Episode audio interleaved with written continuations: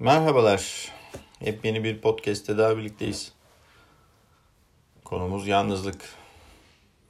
Yalnızlık hastalık mı? Dünyanın en eski asaletidir yalnızlık demiş Nietzsche. Peki ya nedir? Çaresizlik mi yalnızca?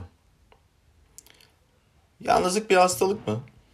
Yalnızlık evrensel bir insan duygusudur ve her birey için eşsiz ve karmaşık bir durumdur. Yalnızlığın sanıldığı gibi tek bir etkisi yok. Bu nedenle korunmak ve tedavisi de duruma ve kişilere göre farklılık gösteriyor tabiri caizse. Okul arkadaşıyla sorun yaşayan bir çocukla eşini yeni kaybetmiş bir kadının yalnızlıkları birbirinden farklı. Yalnızlığı anlamak için öncelikle yalnız kavramının anlamına yakından bakmak gerekiyor. Yalnızlık nedir? Yalnızlığın yaygın tanımlarının aksine yalnızlık, yalnız ve tek başına olma durumu değil, tek başına olduğunu ve yalnız olduğunu hissetme durumudur. Yalnızlık kişide boşluk duygusuna ve istenmezlik hissine neden olur. Yalnız insanlar çoğunlukla insanlarla ilişki kurmaya can atarlar. Ancak düşünce şekilleri diğer insanlarla iletişim kurma çabasını güçleştirir.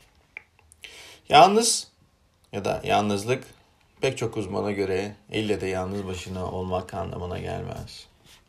Daha çok yalnız başına olmayı kavramak ve izole olmak anlamına gelir.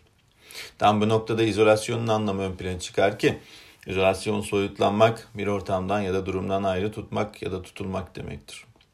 Örneğin bir üniversite öğrencisi ya da bir asker kendi çevresinde onlarca insan ve yaşıtı arkadaşı varken yalnız hissedebilir. Burada önemli olan söz konusu kişilerle olan paylaşımdır. Yalnızlığın sebebi. Peki yalnızlığın sebebi nedir? Hemen her psikolojik yaşantıyı genetik faktörlere dayandırmaya çalışan araştırmalar olduğu gibi yalnızlığın genetik olduğunu iddia eden araştırma ve araştırmacılar da vardır. Gülüyorum tabii ki. Boşanma ya da taşınma gibi fiziksel izolasyon durumsal bazı nedenler de yalnızlık sebebi olabilir. Hayatımızda önemli ve anlamlı olan bir insanın kaybı ya da ölümü de kişiyi yalnızlık duygusuna sürükleyebilir. Yalnızlık aynı zamanda psikolojik bir bozukluk olan depresyonun da belirtisi olabilir. Yalnızlık aynı zamanda içsel bir faktör olan düşük özgüvenle bağlantılı da olabilir. Özgüveni düşük olan insanlar diğer insanların gözünde önemsiz olduklarını düşünürler mesela. Bu da beraberinde izolasyon ve kronik yalnızlığı getirir. Yalnızlığın sağlığımıza etkileri de var mı? Evet tabii ki var. Yalnızlığın fiziksel ve ruhsal sağlığının ikisinde de geniş çaplı olumsuz etkileri var.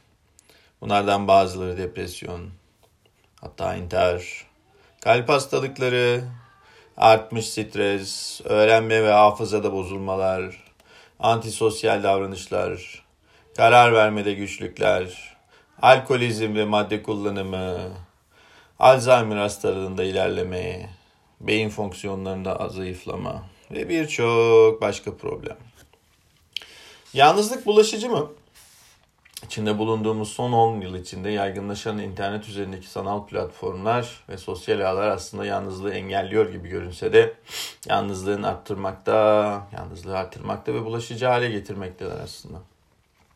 Yani sosyal medya yalnızlığı bulaştırmaktan başka bir işe yaramıyor aslında. Yalnızlıkla baş ederken dikkat edilmesi gereken şeyler neler? Yalnızlığın hayatınızda bazı şeyleri değiştirmenizin işareti olduğunu farkına varmalısınız.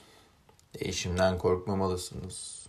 Yalnızlığın hayatınızı fiziksel ve ruhsal olarak olumsuz etkilediğini unutmamalısınız. Keyif alabileceğiniz bir aktivite bulmalısınız mesela ya da bir gruba katılmalısınız. Bu yaklaşım size yeni dostlukların ya da nitelikli paylaşımların yolunu açabilir. Sizinle aynı durum ya da değerdeki insanlarla iletişim kurmaya odaklanmalısınız. En iyisi bekleyin ve isteyin. Reddedilmekten korkmayın. Aa, bu zor durumları aşamazsanız o zaman alanında uzman ya da tecrübeli psikologdan yardım da alabilirsiniz tabii ki. Bunu söylememize artık gerek yok. Kendinize çok iyi bakın. Sağlıkla kalın, ışıkla kalın ve mutlu kalın.